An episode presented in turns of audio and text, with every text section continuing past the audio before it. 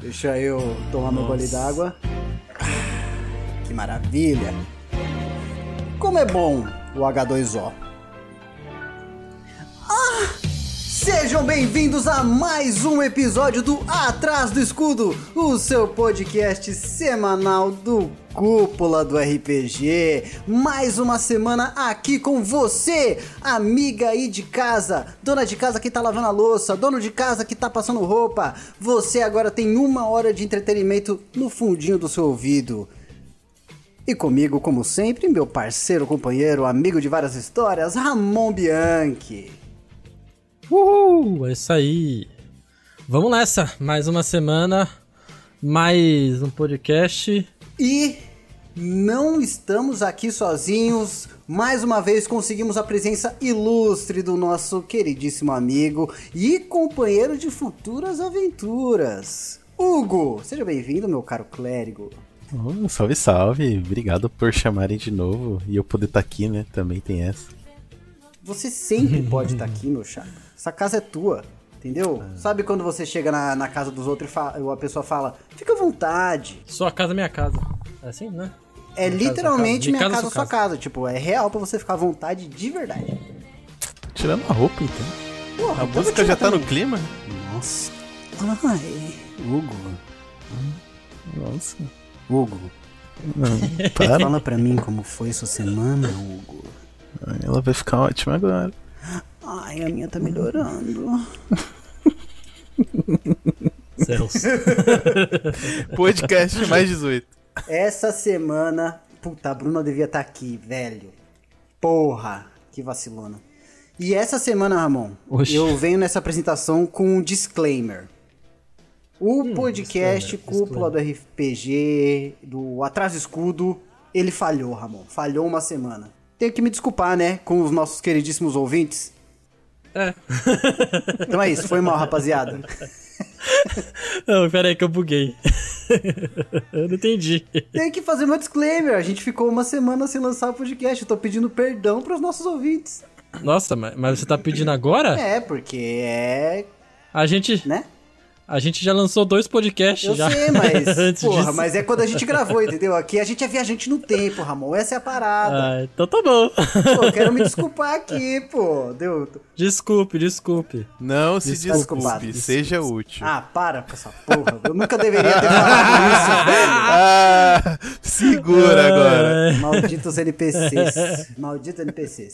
E hoje estamos aqui pra falar não só de NPC. Estamos aqui... Mano, eu quero falar um negócio com vocês. A gente tem que repensar essa introdução às vezes.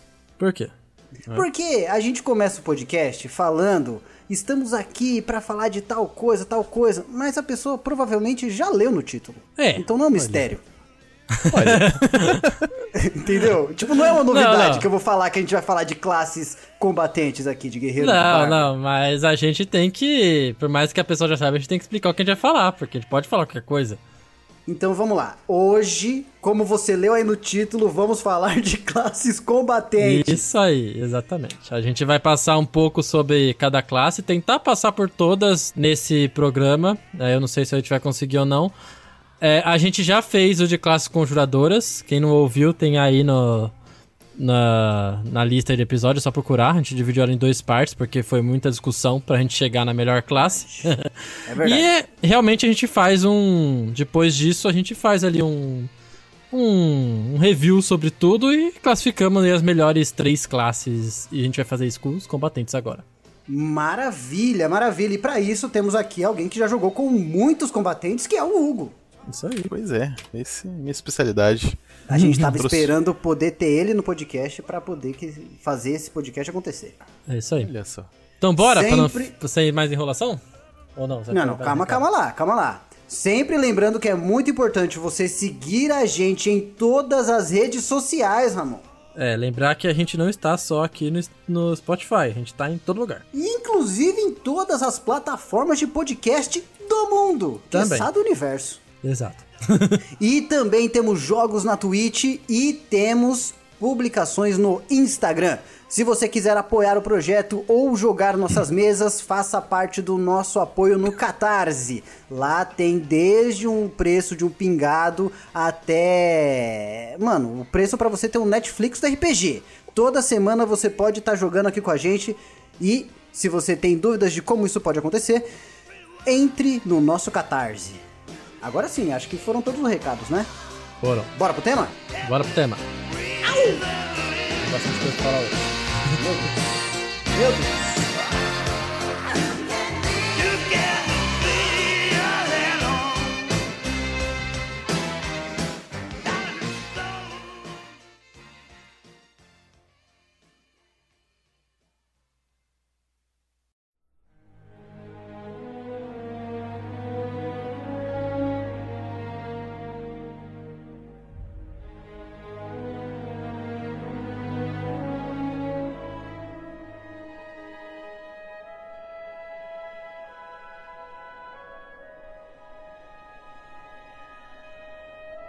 Vamos então começar. Qual a primeira classe que a gente tem?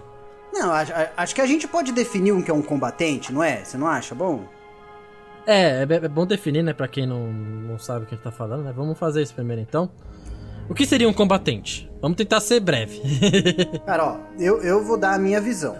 É. Um combatente, ele não necessariamente não pode conjurar magias, sacou? Sim. Uhum. Por exemplo, um paladino, ele conjura magias, assim como o ranger também conjura. Sim, porém, concordo. Porém, o combatente, na minha visão, ele é um especialista em combate. A habilidade dele é estar em combate o tempo todo.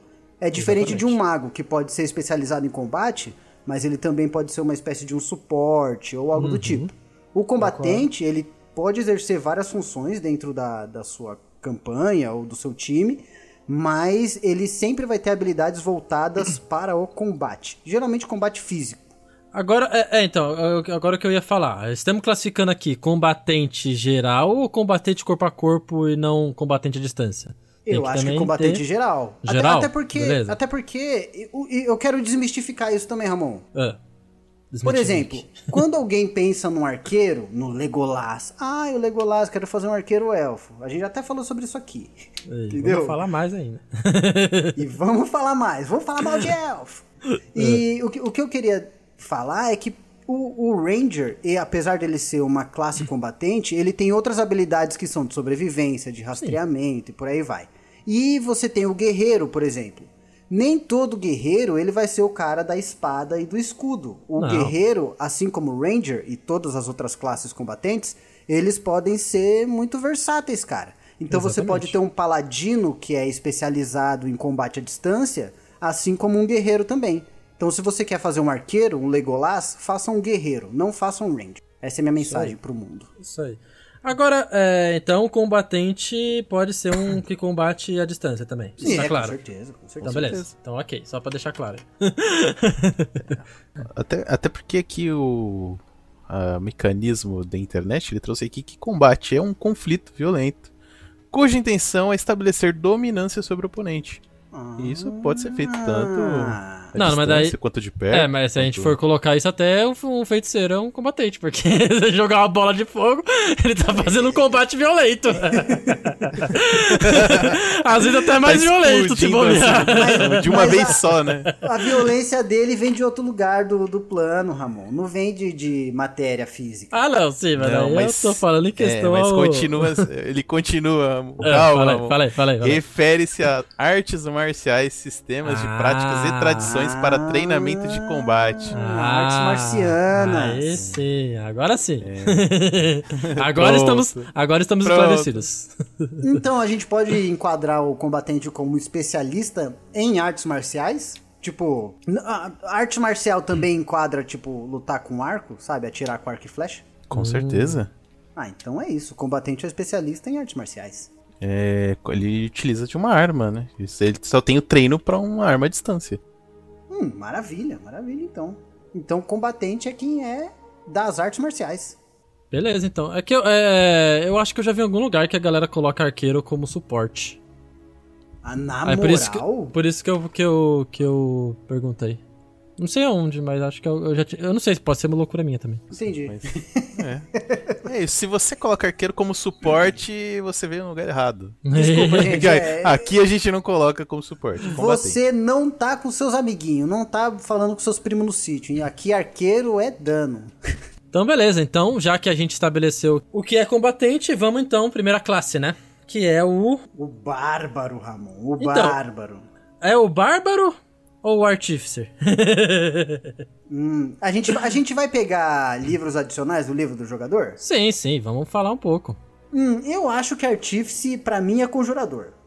Então, mas eu acho que não tem nenhuma subclasse dele que faça ele um combatente, né? Então, eu acho que tem aquela que ele não tem uma que faz umas runas ou invoca umas coisas, um negócio assim? Ele tem aquela que faz a armadura do Homem de Ferro. Aí talvez ele seja um combatente. Aí a pergunta que não quer calar: o Homem de Ferro é combatente ou conjurador? Olha só, hein? Eu acho que ele é conjurador. Se você faz sua própria arma, você é um conjurador ou um combatente?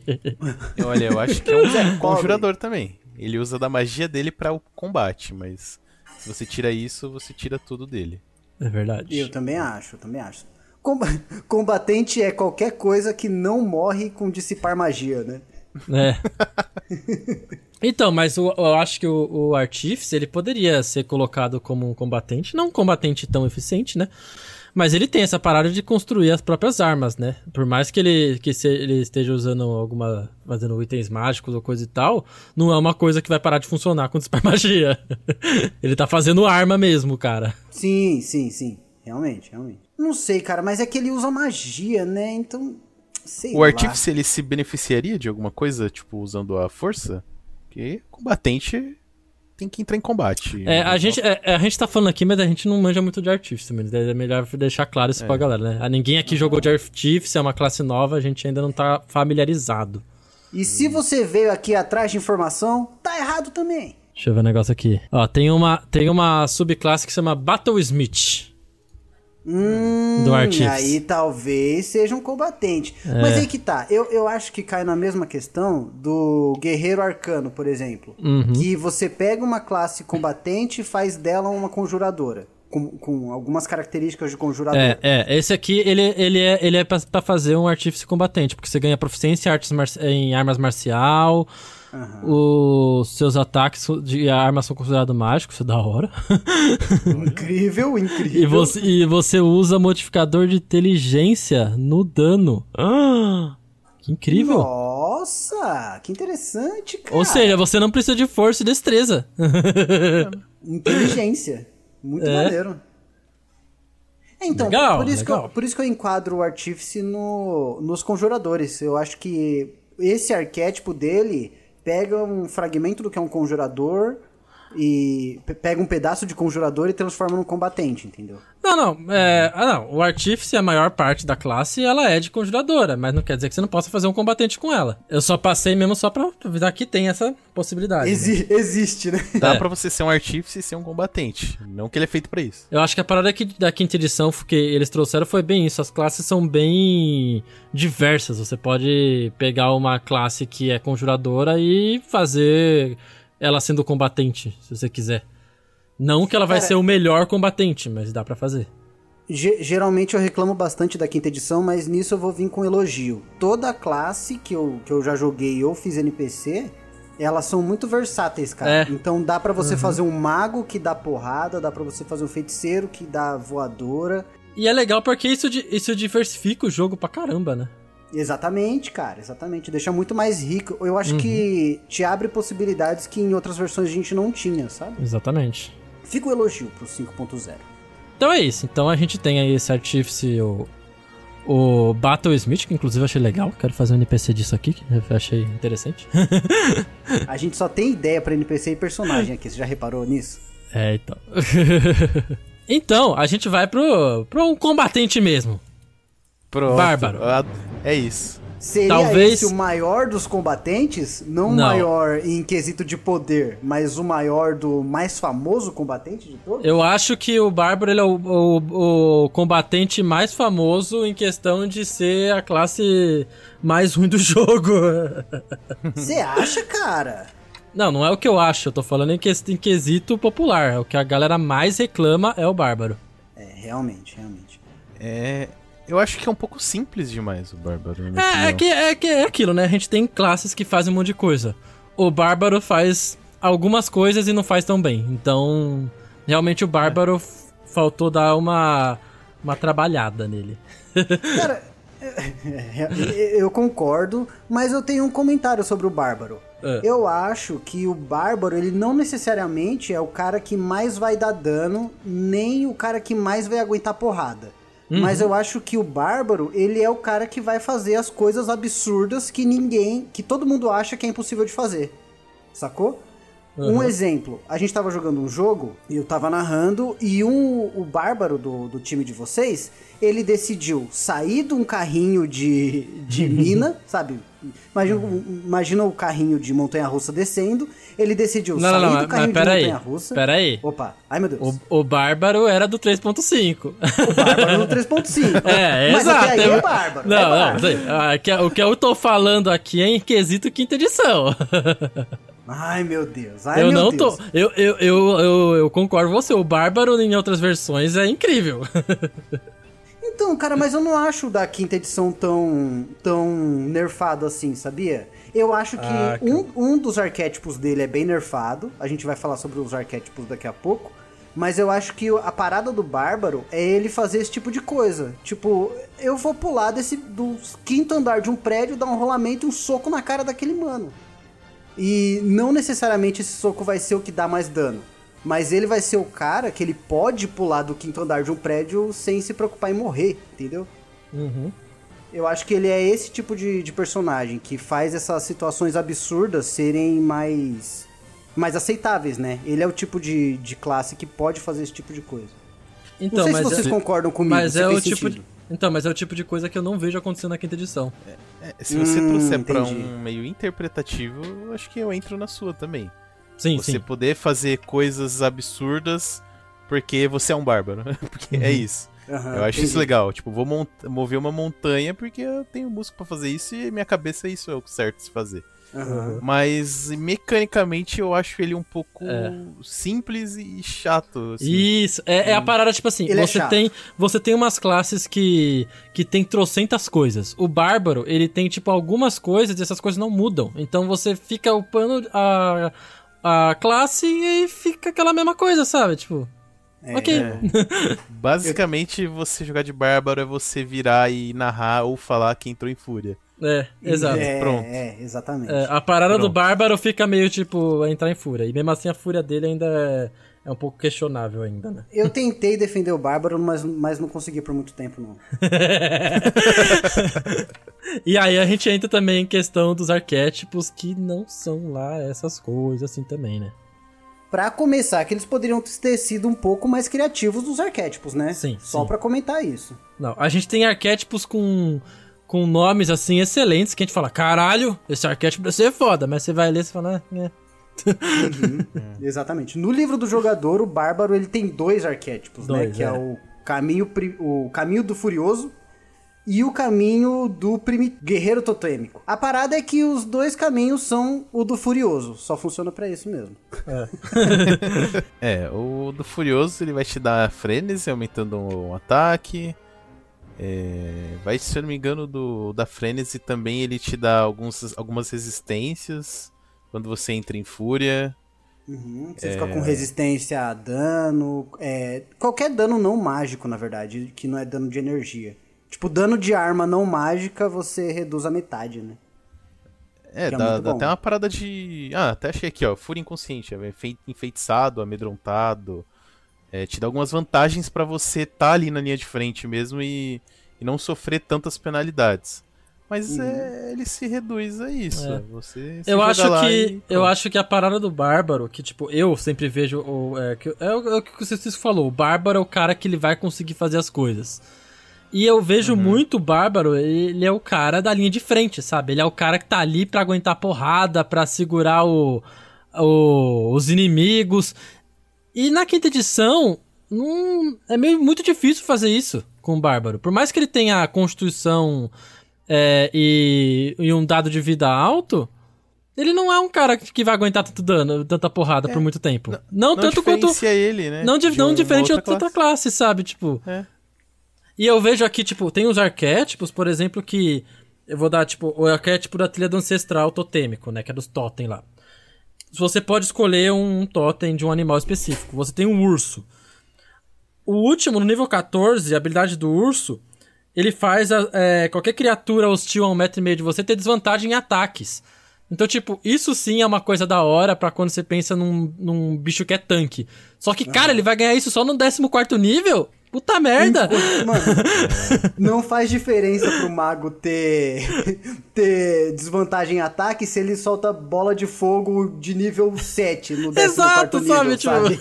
É isso. Você quer counterar um bárbaro, é só você atacar mais de 1,5 metro. Caralho, você countera velho. A habilidade de nível 14 dele. Velho. É, então é um pouco... A gente tem essa máxima, né, no D&D, que o bárbaro ele pode ser vencido com uma magia, que é voo. É isso. É simples, cara. É só isso, sabe? Tipo, mano, é absurdo. Tipo, o bárbaro vai matar um mago. Se ele não mata no primeiro golpe, o mago conjura voo e fica lá esperando a fúria dele acabar. Tipo, fica aí. Fica berrando aí no chão. Berra aí. Porque e porque tem essa parada, porque se o bárbaro não acerta um ataque, a fúria dele acaba. Nossa, eu ia perguntar justamente isso, Ramon. Vocês acham que isso é algo válido? Eu não acho. Tipo, eu não acho. Por exemplo, eu acho quebrado. Tô em fúria. Nossa, deu 6 segundos que eu não fiz nada. Puta, passou. Que porra é essa, velho? Que porra é essa, velho? Era só um negocinho. Arrepiou os pelinhos aí e deu um tiro. Pra mim, tinha que ter um caminho do bárbaro que quando ele erra o ataque, ele fica mais puto. E ganha mais bônus. É o Hulk, né? Vai ficando o Hulk, velho. Pra mim, tinha o caminho do assim. Hulk. E tipo... caminho do puto, entendeu? Caminho do Hulk. Cara, eu sou bárbaro do caminho do puto. Sempre que eu erro um ataque, eu ganho mais 1 de ataque. Nossa, é meio estranho. Aí você tem, tipo, alguns caminhos primitivos, né, nos outros livros adicionais, tipo do Xanathar. A gente tem aquele que um amigo nosso jogou, que é o do Guardião Ancestral? Não, qual que era? O do Kratos. Ele jogou com o Divino. O que dá dano divino? Fanático. Isso. Ele, tipo, a premissa dele é legal, mas também não tem lá essas coisas, né? Não é nada demais. Eu fiz um NPC recentemente no Tirania com o bárbaro Caminho Oral da Tempestade. Assim, achei legal a premissa dele. É uma premissa que nem eu falei, de proteger mais os outros. Ele conjura uns espíritos que vão proteger quem tá ao seu redor, assim. Só que eu achei isso muito focado, sabe? Ele é muito focado em, por exemplo, a habilidade recarrega um descanso curto ou longo e só vai focar em um inimigo. Então você pode usar uma vez e é focado sempre em um inimigo e em um aliado, sabe? Tipo, porra. Nossa, é muito poderia ser, tipo, é muito ocasional. Poderia ser o número de vezes que você tem de modificador de constituição, por exemplo. Não, podia ser em área, maluco. Podia ser um efeito em área, em vez de você escolher um único inimigo ou um único aliado, sabe? Tipo... Isso. Deixaram isso pros paladinos, Ramon. Nossa, deixaram pro paladino, cara. Que absurdo. Mas, ó, eu confesso que pra você, eu gosto do caminho do guerreiro totêmico. Eu acho que ele abre um espaço pra interpretação maneiro. Sim, pra interpretação, só que, assim, o bônus mais útil que eu vejo é o do lobo. Quando você escolhe o caminho do lobo, que você ganha vantagem pra atacar sempre que tiver algum amigo seu a 1,5 metro, né? Adjacente a fica tipo ladino, que tá atacando. Né? É, tipo ladino. E aí, eu acho que faz sentido. Só que eu acho que eles poderiam ter diversificado um pouco mais nos espíritos totêmicos, porque só tem... 3. Podia ter mais, é verdade. Águia, lobo e urso. Cara, podia ter, sei lá, o totem do bisão. E aí, investida, você dá o dobro do dano. Poderia ter várias paradas desse tipo, sabe? Cara, e daí, mas você viu daí, tipo, você falou do lobo. Mas você viu do nível 6, como é, tipo, meio nhé? Você adquire sentido de caça e pode rastrear qualquer criatura enquanto viaja em ritmo rápido. Além de ser capaz de mover-se furtivamente... num ritmo normal, tipo... Tá. Coloca perícia e sobrevivência, tá tudo certo. Você vai resolver, cara, isso. Tipo... ok. Sabe, tipo, a menos que sua aventura é muito específica em questão de ritmos de viagem, tanto faz, sabe? E além disso, como que você vai interpretar... Mano, e além disso, quando você tá rastreando, é um momento que você exige calma, exige, né, você precisa olhar tudo. Como que vai ser um bárbaro rastreando em fúria? Nossa, velho. Meu Deus. O bicho vai correr, que é maluco, um cachorro. Cachorro louco, cachorro louco. Cachorro louco, o famoso cachorro. Devia ser o espírito totêmico do cachorro louco. Então, aí só pra passar rapidão, a gente tem no livro da Tasha, a gente tem o bárbaro do Path of the Beast, que é o que o meu irmão usa no Fora do Abismo. Esse eu achei interessante, porque é o bárbaro furioso que se transforma numa besta, né? Quando fica furioso, achei legal essa, pelo menos a ideia, né, do bárbaro ganhar garras, ganhar uma cauda, essas paradas enquanto fica em fúria. Só que é aquilo, é só isso, sabe? Tipo, meu irmão fala mesmo que, tipo, meu irmão já mudou, tá mudando de classe agora porque ficou, sabe, batido. Não é, ele fala que não tem coisa muito interessante pra frente, então acaba sendo uma subclasse que você pega e é só isso, que não vai ter muita coisa pra frente. Que barbaridade, né? Caralho. E aí a gente tem também o Path of Wild Magic, que é o bárbaro que solta magia, né? Que daí fizeram a classe do bárbaro que solta magia. Isso aí pra mim já é esquisito, ó. Eu vou confessar que eu tenho preconceito. Eu acho esquisito também, acho meio estranho, mas tudo bem.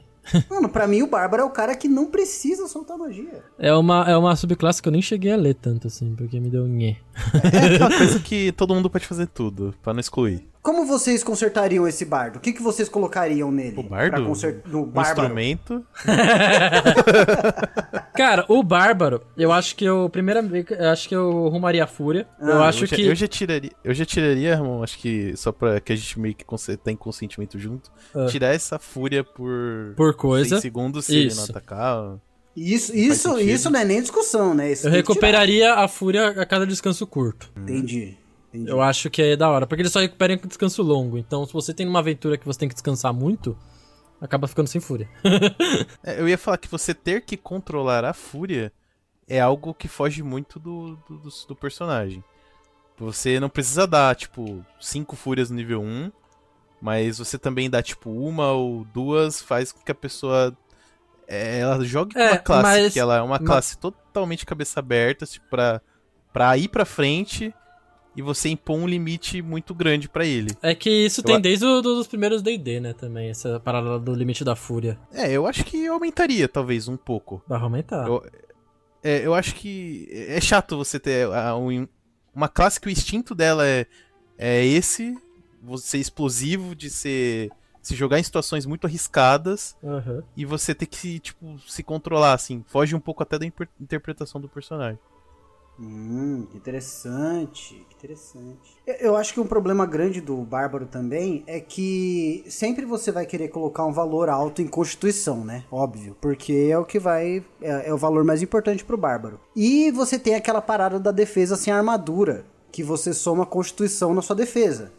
Só que em um mundo onde tem armadura mágica, arma mágica, essa característica fica meio jogada às traças, sabe? Exato. Eu acho isso meio caído.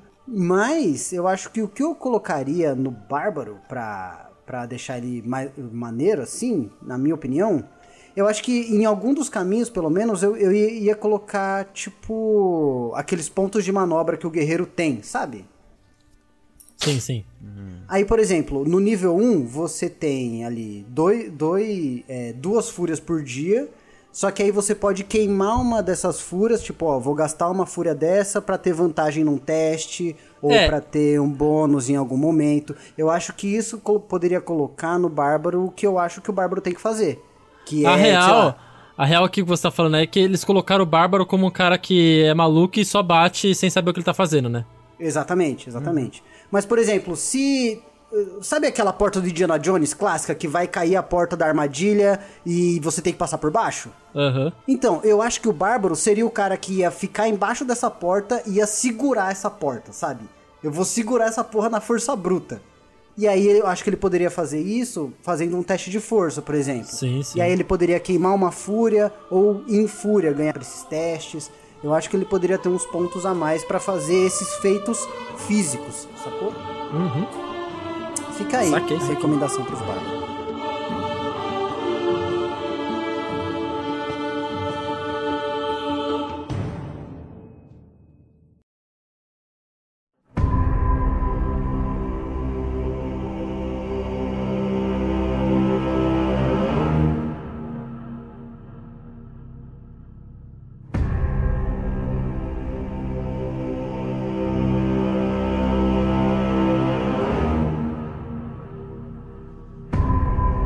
Guerreiro. A classe que é... A classe pra se fazer multiclasse. A classe mais forte do jogo, né? Vamos convenhamos. É isso. Vamos bater um martelo aqui. A classe mais forte do jogo. Todo mundo concorda? Todos na sala levantam a mão pra concordar que é a classe mais forte do jogo. Uhum. É isso. Cara, é isso que eu ia te falar. Aquela hora, logo no começo, antes, quase queimando pauta. Que eu parei pra refletir enquanto estava no meu momento de defecagem no meu trabalho.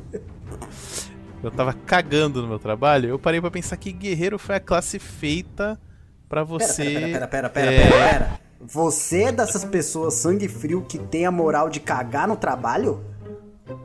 Ah, você não viu, eu preciso te mostrar o vídeo. Você fez um vídeo de você cagando no trabalho? Que bom que isso é um podcast. Eu tenho stories, cara. Porra, só o crocodilão lá boiando. Nossa, cara, é meu momento de paz, cara. Como assim você não caga no seu trabalho? Você não tem um trabalho. Se você não caga no seu trabalho, você demore 30 minutos cagando e reflita sobre sua vida. Vai cagar no seu trabalho, rapaz. Isso. Não cague em casa, cague no seu trabalho. Você vai receber pra cagar. Ouviu, Cisco? O nosso próximo trampo aí a gente tem que cagar no trabalho. A gente vai cagar no mato, Ramon. Vai você 500 metros pra um lado, vai eu 500 metros pro outro, cada um acha um riacho e caga no riacho. Deixa a natureza levar. Beleza. Limpa com a urtiga. Mas é isso, o guerreiro é a classe pra você completar outras classes. Você acha muito que é pra completar? Não, assim... Eles conseguiram fazer de uma forma que se você fizer um guerreiro e seguir até o nível 20, você vai ter uma ficha incrível. Uhum. Ela tem bastante coisa adicional que você vai se divertir jogando.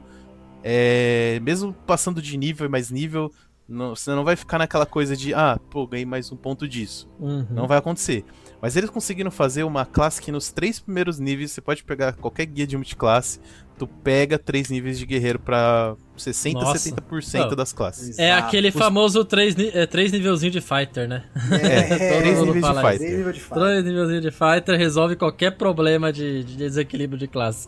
Pra começar, cara, que o estilo de luta já é muito forte, cara. Eu acho uma característica forte pros combatentes. E sem contar que os estilos de lutas que vieram no livro da Tasha também são absurdos, velho. O que tem no livro da Tasha, então? Conta pra mim. Vocês não deram uma olhada? Não, conta. Deixa eu pegar aqui, ó. Deixa eu pegar aqui pra vocês verem. Não sei se dei, mas me diz. Ó, a gente tem... Veio um monte de estilo. Tem o Blind Fighter, que é o lutar às cegas, que você pode lutar no escuro sem desvantagem nenhuma.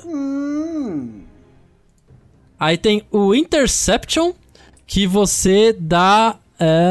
você pode reduzir o dano em 1d10, mais seu bônus de proficiência. Como usando uma reação. Ah, entendi. Tipo aquela habilidade do Golias, que é uma habilidade de raça. Isso. Aí tem o Superior Technique. Esse aqui é pra quando você escolheu o Mestre da Batalha como arquétipo, né? Isso, que tem as manobras de guerreiro. Não, o que acontece, né, nesse tipo de luta? Na verdade, ele é um pouco daquele tipo do guerreiro quando você tem os dados de manobra, mas você não necessariamente precisa pegar esses dos dados de manobra. Ele meio que te dá isso como um estilo de luta do guerreiro. Você pode pegar as manobras sem ser do Battle Master, né? Isso é da hora! Isso é da hora! Fortíssimo, isso no nível 1. Cara. No nível 1, exatamente. Exatamente, é isso mesmo. Valeu, Hugo. É isso. Aí tem o Throw Weapon Fight. Basicamente você joga, você luta jogando as coisas nos outros. É, maluco. Cadeirada, mais 2 de bônus. Cadeiras, e tem também o lutar desarmado. Que daí você tem... Seu dano desarmado vira um D6 mais força. Muito maneiro. É, cara. Irado, pô. Cara, é aquilo, né? É o que falam, tipo, o livro da Tasha veio pra acrescentar coisas novas no D&D, pra arrumar classes. O guerreiro que já era bom, colocaram mais coisa pra ficar bom e o bárbaro tá lá ainda, coitado. É, resumindo, o guerreiro, ele é um especialista em algum estilo marcial ou algum estilo de luta. Resumindo, é isso. Só que a parada é que ele é tão especialista que ele vai ficar o melhor de qualquer um naquela área, sabe? Então, se você é um guerreiro da defesa, ele vai ser a melhor coisa pra defender. Se você é um guerreiro do dano, vai ser a melhor coisa pra dar dano. E por aí vai, sabe? E eu acho que o guerreiro ele pode pegar estilo de combate, estilo de luta mais vezes, não pode? Não tem uma parada assim? Pode sim, pode. Nossa senhora. Ele pega... Eu não lembro em que nível, mas você pode pegar. Como que foi, Hugo, pra você jogar de guerreiro? Porque você pegou... Nossa, foi a minha primeira classe, né? Sua primeira classe, Garoque. Cara. É, não, que tá viva, né? Porque o que morreu... Eu guardo no coração. Você pegou o mestre de batalha, né? Sim, peguei o mestre de batalha. Eu dei uma lida por cima dos outros. É o melhor, cara. É o melhor. É, eu achei que os outros entram na coisa do bárbaro. É, fica meio simples ou não faz o que tem que fazer tão bem. É, falando um pouquinho aí do campeão e do jogador lá. Cavaleiro Místico. O mestre de batalha, ele é de longe assim, o que é mais gostoso de jogar. Porque você, basicamente, os dois primeiros níveis de guerreiro você não pega o caminho, você não pega a sua parada, o seu tchan especial, seu arquétipo. Mas já vem bastante coisa, assim, nos dois primeiros níveis você já pega surto de ação e o estilo de luta já faz com que seu personagem tenha um diferencial. Isso é irado. É, mas quando você pega o arquétipo, quando você pega o terceiro nível, o jogo tipo, dá uma mudada muito forte. Porque basicamente chega a ser complicado jogar de guerreiro. O que você pensa, vou dar um ataque. Cara, muda muito. Você tem uma lista de manobras que ela é tipo relativamente grande. Você acha que você pegar livros adicionais, você vai ter mais manobras ainda. E você não pode escolher todas, você tem que escolher algumas. E cada manobra vai ser útil para alguma situação. Então eu tive que escolher algumas manobras quando eu fiz o meu guerreiro no começo. Eu fiz ele focado em realmente ser um bom combatente. Então ele tinha vantagens em ataque, ele tinha poder pra derrubar um oponente, sem precisar gastar o meu ataque só pra derrubar, né? Era parte do meu ataque. Era um inferno. Todo monstro que eu jogava vivia deitado. Todo monstro. Era um saco, cara. Eu jogava, sei lá, eu jogava um centauro. Ele dava uma machadada nas canelas do centauro, o centauro caía. Todos, mesma coisa. Tudo. É isso, você tem muita coisa pra fazer. Então chega a ser difícil pra escolher e pra jogar.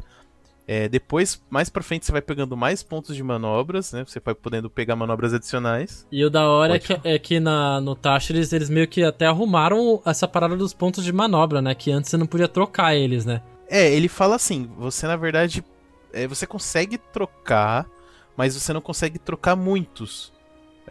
Aqui, ó. Ele fala que você tem um número de dados... Ou foi no Tasha? Ah, não. Aqui, ó. No livro. A cada vez que você aprende uma nova manobra, você pode substituir uma manobra conhecida por uma diferente. Então, ele... Assim, você pode ter manobras diferentes. Você pode trocar as suas. Mas é tipo uma... Quando você pega o seu arquétipo novamente. Uhum. Ah, é muito difícil você trocar. Tipo, porque no Tasha eles colocaram que sempre que você atingir o melhoria de atributo, você pode trocar a sua manobra. Ah, interessante. É irado, porque o guerreiro, um fato que eu... Nos meus post-it que eu tenho que engolir, segundo alguém aqui...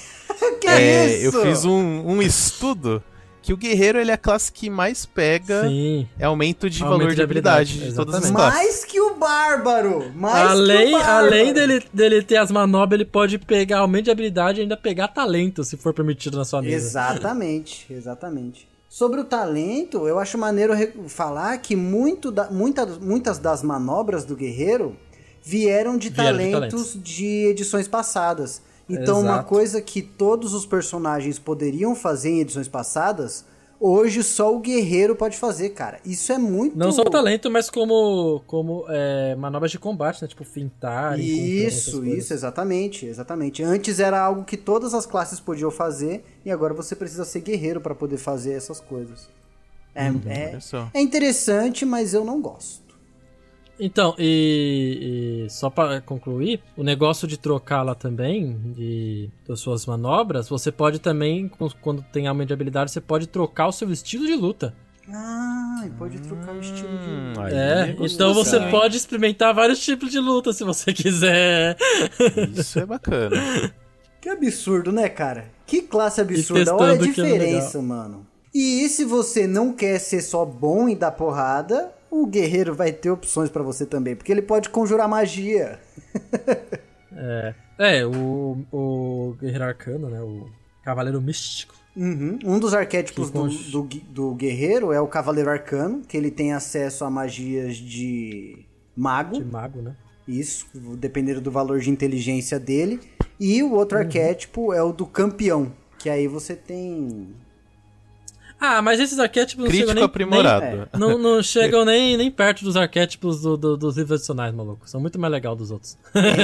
Se você jogar de guerreiro, vai buscar guerreiro em outros livros ou de manobra. O guerreiro do gigante lá é mó legal, velho. Que eu pegava. Que tem as runas, né? Esse é maneiro também. Tô aqui, o Runic Knight. Puta, é muito maneiro, velho. É muito maneiro. É forte pra caceta, mano. Forte pra caceta. Eu lembro que você nem chegou a pegar muitos níveis desse guerreiro, acho que você pegou um, né? Eu peguei peguei só o nível 3, sabe? O suficiente pra pegar um tipo de runa só. Uhum. E já era forte, que você escolhe, né? A runa você escolhe de fogo, da nuvem, do gelo, e da pedra e da colina, né? Que são os tipos de gigante. E você tem que escolher, se não me engano, 2 tipos. Eu tinha o do fogo e do gelo. E, mano... É absurdo. E aí, tipo, por nível, assim, cada nível que você tem aumento de classe nesse, ele muda um pouco as habilidades. E eu peguei só a primeira, maluco. E é muito P. Nossa. Absurdo. Faz você crescer, dando adicional. Nossa, uns paradas. E que prende é muito com maneiro. Grilhão, e faz o satanás. Nossa, é muito legal. Agora fica minha crítica aqui do Xanathar, ele não tem arquétipos tão bons. A gente tem aquele samurai, que eu acho muito específico. É só pra você realmente quer fazer um samurai. Porque, né? Aí você tem o cavaleiro, que também é específico, porque você tem que ter montaria o tempo todo com você. E você tem o arqueiro arcano, que eu achei interessante pra quem quer jogar de arqueiro, né? Tem gente que não curte muito essa subclasse, mas eu achei maneiro, viu? Eu tava fazendo uns testes e ele tem umas paradas muito doidas. Cara, tipo, você disparar uma flecha de banimento. Coisa de doido. Eu sempre achei interessante esse arqueiro arcano, Ramon, mas... Porque ele já é antigo, né, no D&D. Sim, o conceito de arqueiro arcano existe há algum tempo.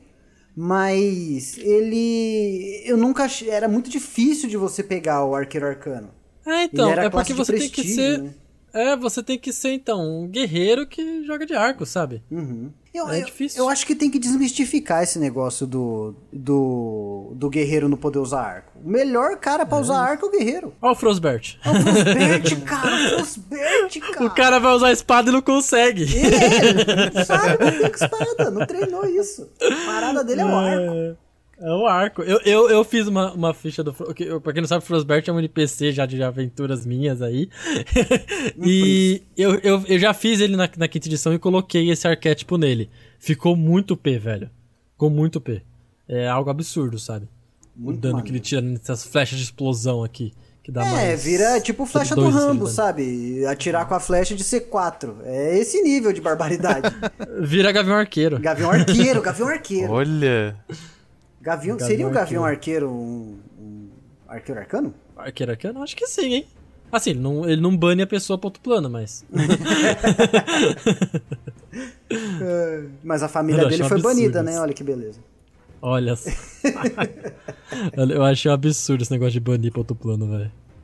Absurdo, cara. Absurdo. E aí, tem mais alguma coisa para falar de guerreiro? Então, falando um pouco sobre essa parada que você falou do arqueiro, eu acho que isso é devido a como a classe é feita, porque ela não é... Se você parar pra pensar, ela não tem tantos atributos pra você fazer um arqueiro.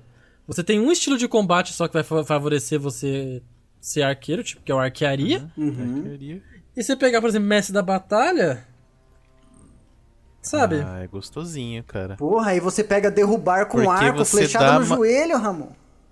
É, você dá manobras nos seus disparos com arco, cara. Porra, ia ser irado. Então, mas eu tô falando assim. Fica uma dica, velho. Então, mas isso é a gente interpretando de uma forma. Mas imagina o cara que é novato, ele olha essas habilidades, ele não vai ter vontade de fazer um arqueiro mestre da batalha, entendeu?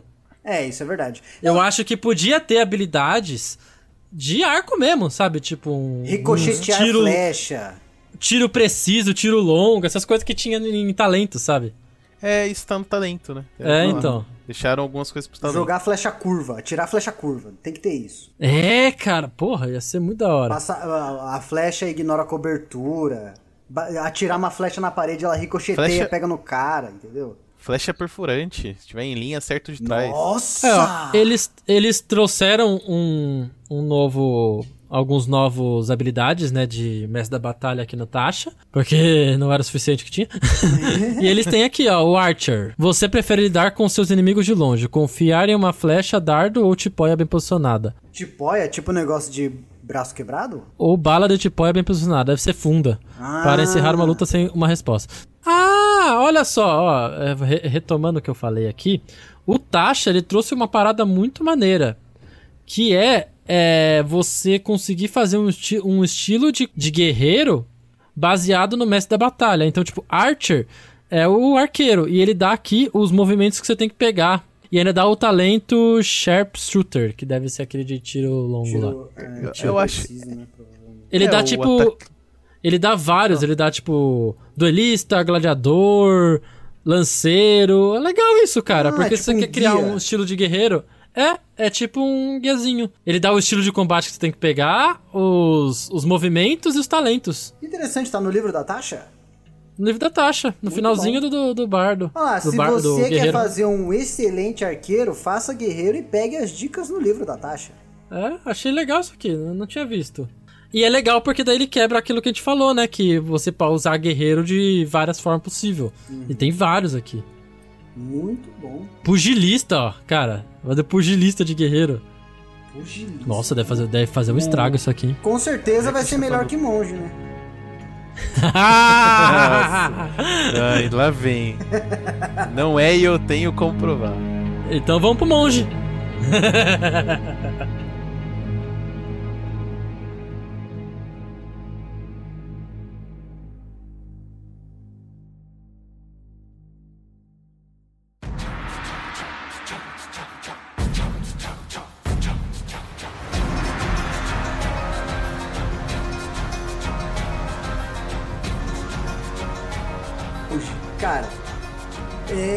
Se você soubesse o que eles fizeram pelo monge nessa edição, você bateria palmas, viu, meu amigo?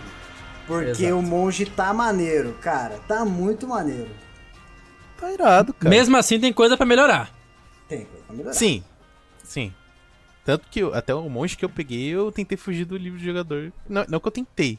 Eu acabei fugindo porque eu achei que tinha coisa que dava pra ser melhor mesmo. É, você pegou isso. O monge da tradição do... Eu astral. Nossa, quase não saiu. Sabe que eu fiquei sabendo com a galera do Formação Faribol? Eles estavam comentando... Eles fizeram uns vídeos sobre o livro da Tasha, né? E eles falaram que o caminho do astral, isso. Ele veio a partir de uma... O Nefer de Arcana, né? Que o D&D lança, né? Como pra galera fazer teste. Isso. E eles falaram que o do Nefer de Arcana é muito melhor do que esse que veio na Tasha. Ô, louco. Mas melhor de mais forte ou melhor de faz mais sentido? Melhor de faz mais sentido e ser mais forte. Eles falaram, se você quer usar o do Caminho Astral, vai no Nefer de Arcana. Não use do livro da Tasha. Ô, louco. Eu tinha um arquivo aqui do A. Eu quando eu tinha lido de lá. Pô, então. Às vezes o nerf faz bem, né, pô? O Hugo que pode dizer aí. Ele é dono do personagem, ele vai querer o personagem OP. Não, eu acabei pegando aqui do... levando em conta o da Tasha. Da Tasha, isso. É, eu tinha lido, mas como eu não falava se era ou não, eu peguei um livro que a gente tem aqui como oficial. Mas trazendo do monge pra uma briga boa aqui, que eu acho que ele é uma boa classe a se pegar hoje, né? Eu que só joguei a quinta edição, é que ele tem uma parada de construir o personagem que eu acho muito legal, é você usar o seu modificador de sabedoria pra a sua defesa. Isso é muito maneiro. Isso você é legal. Basicamente tem a CA, a sua classe de armadura, como todas as classes você vai somar destreza, mas você também soma sabedoria, que... É igual do Bárbaro, né? A defesa sem armadura. É, semelhante. Isso, defesa sem armadura. A parada do monge, que já tem mais que o bárbaro, é que ele usa a sabedoria para os seus CDs, digamos, dos seus pontos de ti, que seriam as manobras do monge. A diferença é que o bárbaro só vai usar a construção na defesa e o monge usa a sabedoria para quase tudo. Exatamente. Então, é isso. A sabedoria do monge ele vai usar para basicamente você CD de todas as suas habilidades. Então, compensa muito você pegar um monge, tacar bastante ponto de destreza, que você vai usar nos seus ataques, porque a maioria dos ataques do monge a maioria não, acho que todos os ataques com os seus punhos ou as armas de monge, você vai usar o modificador de destreza, você não vai usar força, e você vai usar sabedoria como CD das suas habilidades. Então você junta tudo isso e coloca valores altos, você vai ganhar uma CA ridícula, você vai ter tipo 18, 19 de CA no nível 1. Pelado. 18 pelado, de CA besuntado em óleo, absurdo, puro músculo ali. Absurdo. Você vai ter 18, 19 de CA... Você vai ter CD alto para suas magias e você vai ter um modificador de rolagem de ataque e dano bom, porque você vai usar destreza. Então é uma construção de personagem gostosa de ver como isso entra no D&D. Porque às vezes a gente pega assim que força é dano, ou então para um arqueiro destreza é dano, e acabou. E aí você vem com o monge com essa mecânica de criar o personagem que te dá esse feeling diferente. Muito maneiro. O irado do monge, que assim como o guerreiro, ele tem, entre aspas, assim, uns pontos que ele pode gastar pra fazer coisas ki, né? Diferentes. Isso, que é os pontos de ki ou de ti, não sei como tá traduzido pra galera aí. Eu vejo o ki como se fosse os PM do Tormenta. Parece, né? Lembra um pouco. É isso, e dependendo do arquétipo que você pegar, você pode fazer coisas diferentes. Então. Com esses pontos aí. E os arquétipos? Eu tenho uma crítica enorme que eu acho que todo mundo tem. É que se vocês queriam fazer um monge pra ser pegada de Avatar, vocês fizeram errado. Tá? Ruim. É a crítica então, se todos todo vocês mundo. Sabem disso, a minha como jogador novo também. É mais uma aí. Cara, o caminho dos quatro elementos eu acho meio broxante. É um dos mais caídos, cara. Porque parece que você vai fazer o diabo com os quatro elementos e você acaba não fazendo... Velho. Nada. Você tem acesso a uma magia fraca de mago.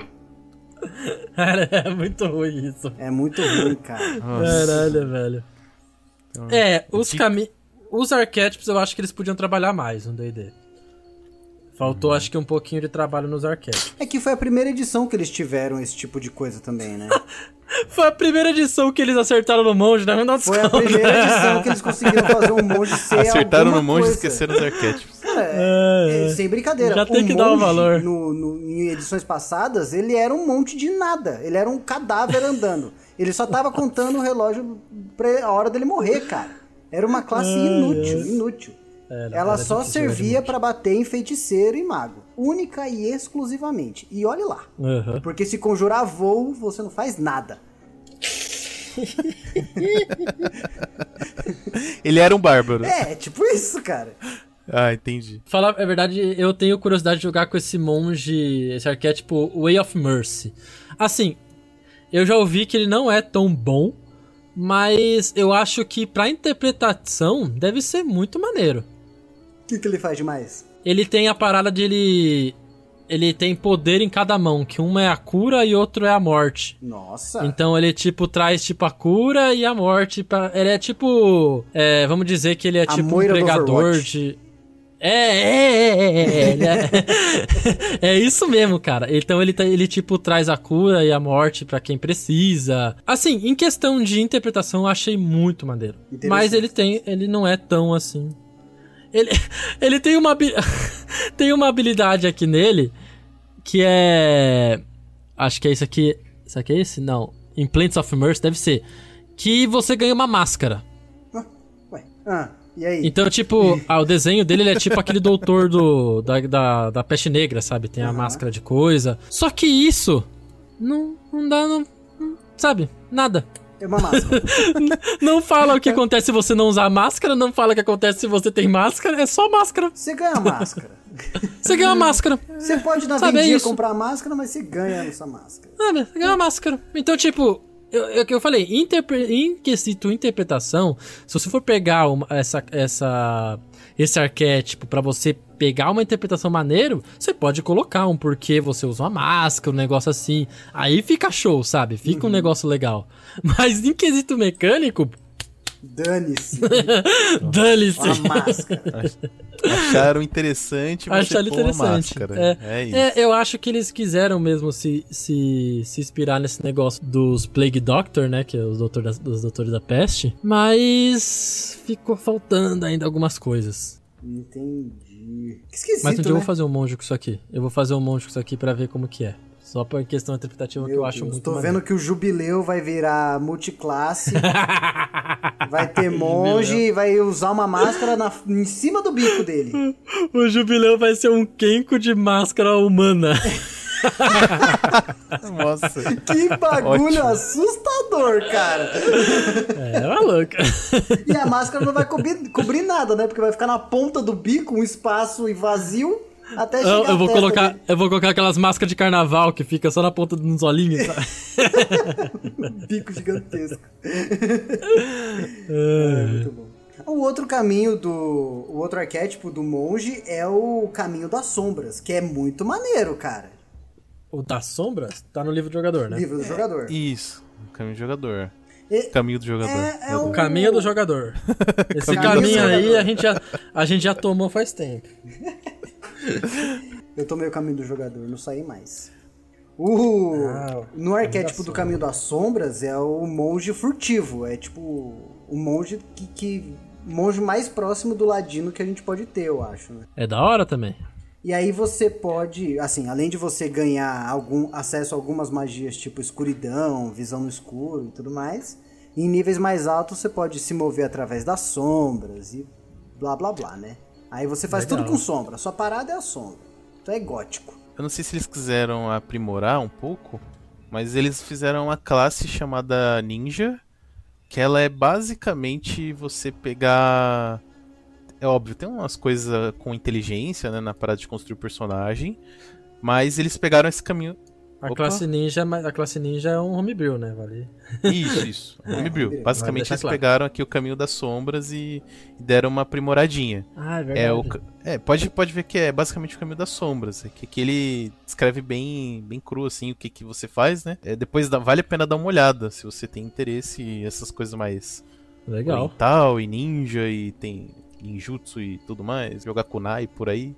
Andar com os bracinhos pra trás e dá uma olhada. Se você quer correr com o braço pra trás, meu amigo, é aqui que você vai. E só pra deixar claro, né, do Guia do Xanathar a gente tem o Mestre Bêbado como coisa, que é legal também pra caramba. Iradíssimo! Em quesito de interpretação principal.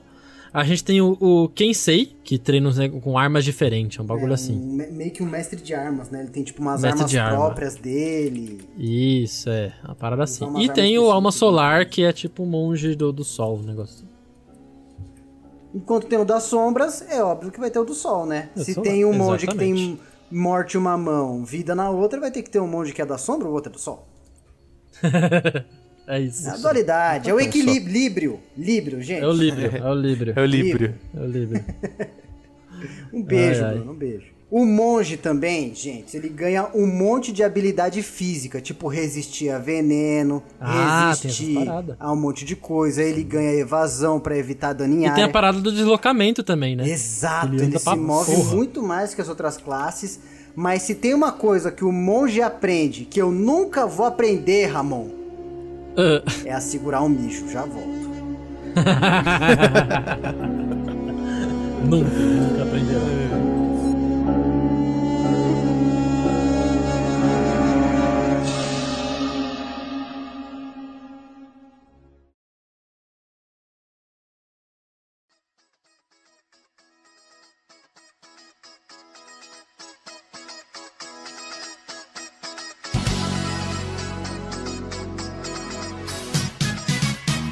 E sejam bem-vindos a mais um Debaixo da Mesa. Olha só, mas que beleza!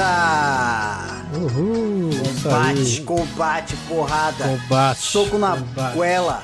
Soco na cara, soco no baço. Soco na cara. De onde veio isso? Soco na cara, soco no baço. Ah, cara.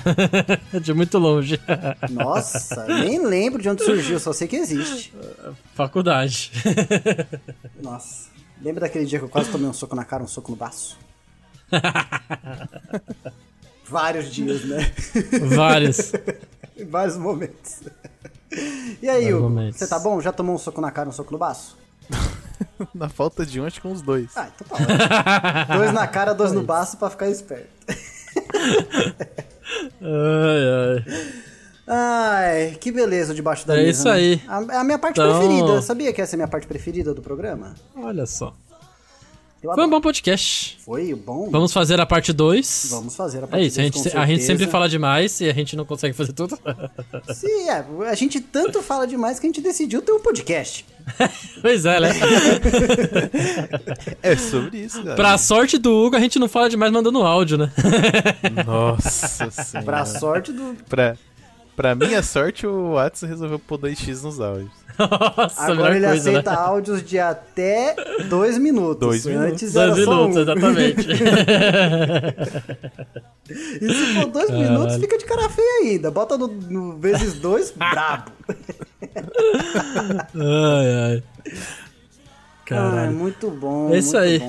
Bom, vale a pena lembrar a todos que estamos em todas as redes sociais, não todas. Só aqui no podcast. Se você está aí no Spotify, não esqueça de seguir a gente para sempre receber aí as notificações quando aparecer um episódio novo. No Orkut. E eu tô com medo. No Orkut? No Instagram, a gente está lá com postagens semanalmente. E também estamos na Twitch lá fazendo nossas campanhas. Toda semana também. As últimas semanas sendo paradas. Não, mas a semana inteira, Ramon, a gente tem jogo, dá um descanso pra nossa cabeça também. Já vale avisar aqui que a gente tá em processos de mudanças na cúpula, então é capaz de atrasar jogo, mudar calendário. É, tenham paciência. O mundo vai mudar, gente, o mundo muda todo dia. A cúpula faz parte do mundo e vai mudar também. Exatamente. Tenham paciência com a gente. Vai dar tudo certo. E se não tiver paciência, vai tomar no seu cu também, entendeu? Porra! E também... Vale lembrar que estamos lançando agora os cortes das nossas lives no YouTube e também no Instagram. É, maluco. Então, se você quer ver alguns cortes lá de como que é nossas campanhas, tá sempre rolando lá os cortes no Instagram e no YouTube. Fiquem de olho. Maravilha. Fiquem de olho no corte do Cúpula. Do Cúpula. Nossa. Senhor amado.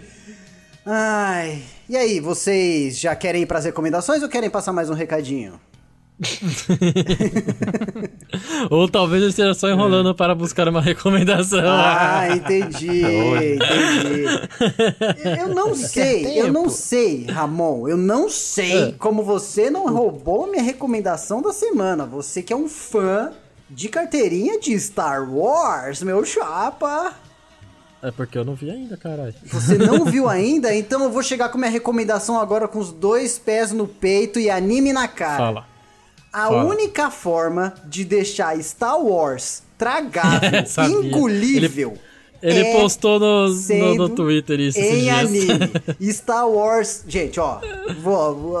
Hora da fanbase tacar ovo em mim. Foda-se. Star Wars mesmo, é ruim. Gente, desculpa dizer isso pra vocês. Desde o filme 1 é ruim. Episódio 3 é ruim também. Todos os filmes de Star Wars são ruins. Exceto as animações, e o anime de Star Wars não fica longe disso. A melhor coisa de Star Wars feita não são os filmes, são as animações. Então vá lá assistir o anime Star Wars Visions. Cada episódio uma história fechada, é muito maneiro.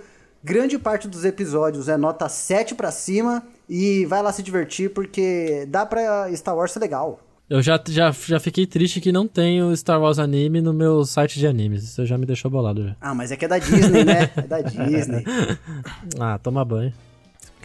Vai tomar banho, o seu rato! Filha da puta. Você é um rato. Libera o anime pra nós. Porra, eu tenho meu ódio cultivado por Star Wars, mas eu gosto de algumas coisas envolvendo. E eu sou um fanboy do Clone Wars. E eu acho que esse anime, cara, ele ficou páreo a páreo, sabe? Ficou muito bom. Ficou bom de verdade. Caralho, eu tenho ódio pro Star Wars, mas sou fanboy da animação. É, exato. Olha o tipo da frase que o cara me solta. É, cara, porque na animação tem tudo que é legal em Star Wars e não tem o maldito do Luke fala... Não! Ai, caralho. I'm dying! É só isso. 3 filmes, 2 horas cada um, 6 horas de... Ah... Quem estiver ouvindo e quiser mandar mensagem pra gente xingar o Cisco, eu não me importo. Pode mandar. Eu passo xingar, pra ele depois. Pode xingar que eu sei que você tá errado. Pode dar hate, eu não ligo. Não, vai lá. Qualquer coisa você vê o Anakin lá. Vai lá ver o filme do Anakin reclamando que tem areia na bunda dele. Ai, ai. E aí, Hugo? Só recomendação.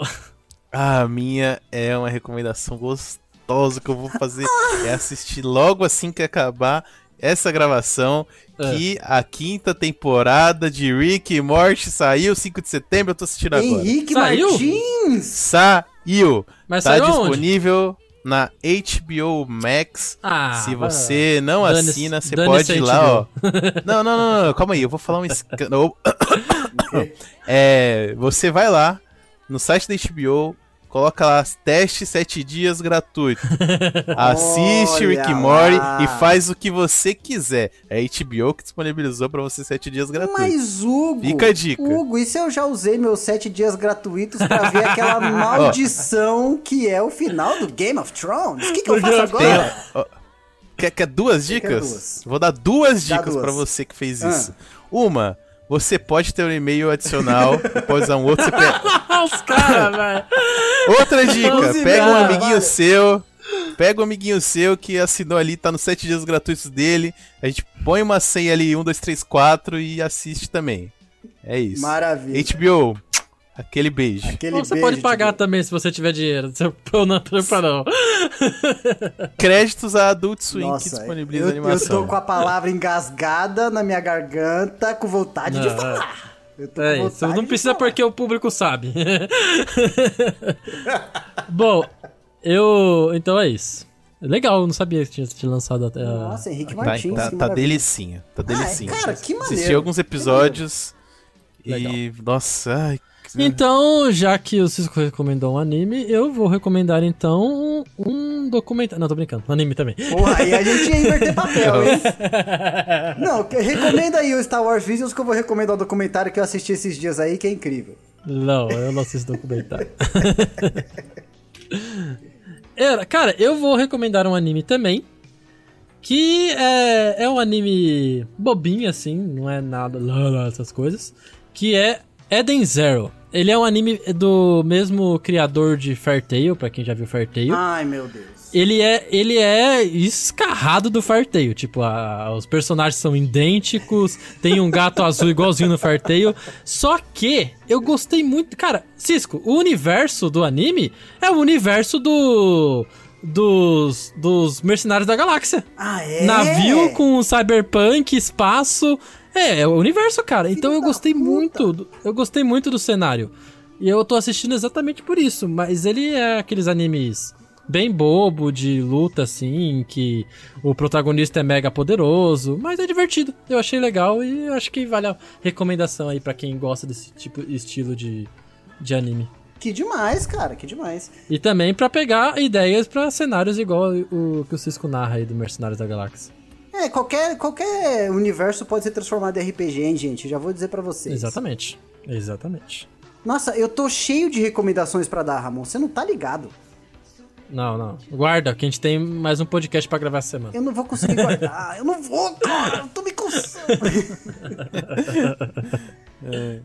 Sempre guarde, que vai ter algum podcast que vai estar sem. Porra, todos. Eu tô só sem nesse. Nesse eu tenho 3 recomendações pra dar. Aí no que vem então, eu não vou ter nenhuma.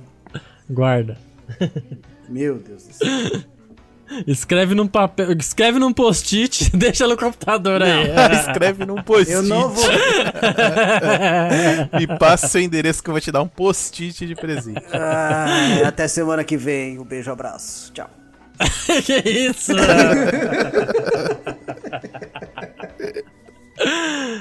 Ai, caralho.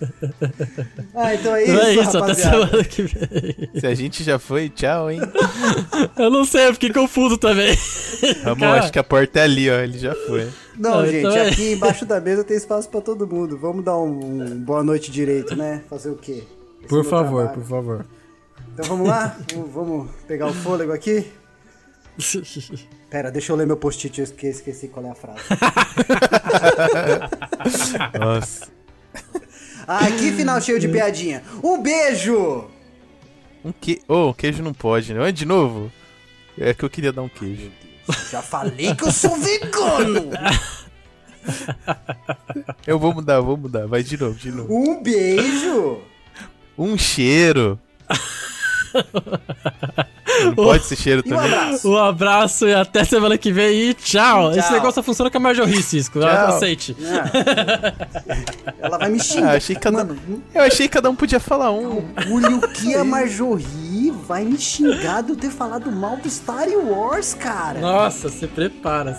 Mano, ela tem, sei lá, um R2-D2 no cangote dela.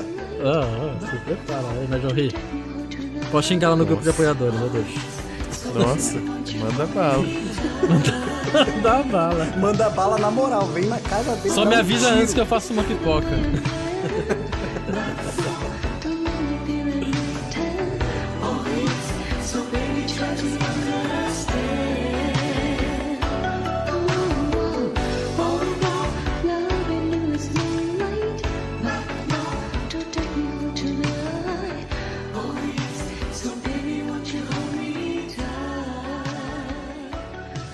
Sua voz tá uma delícia.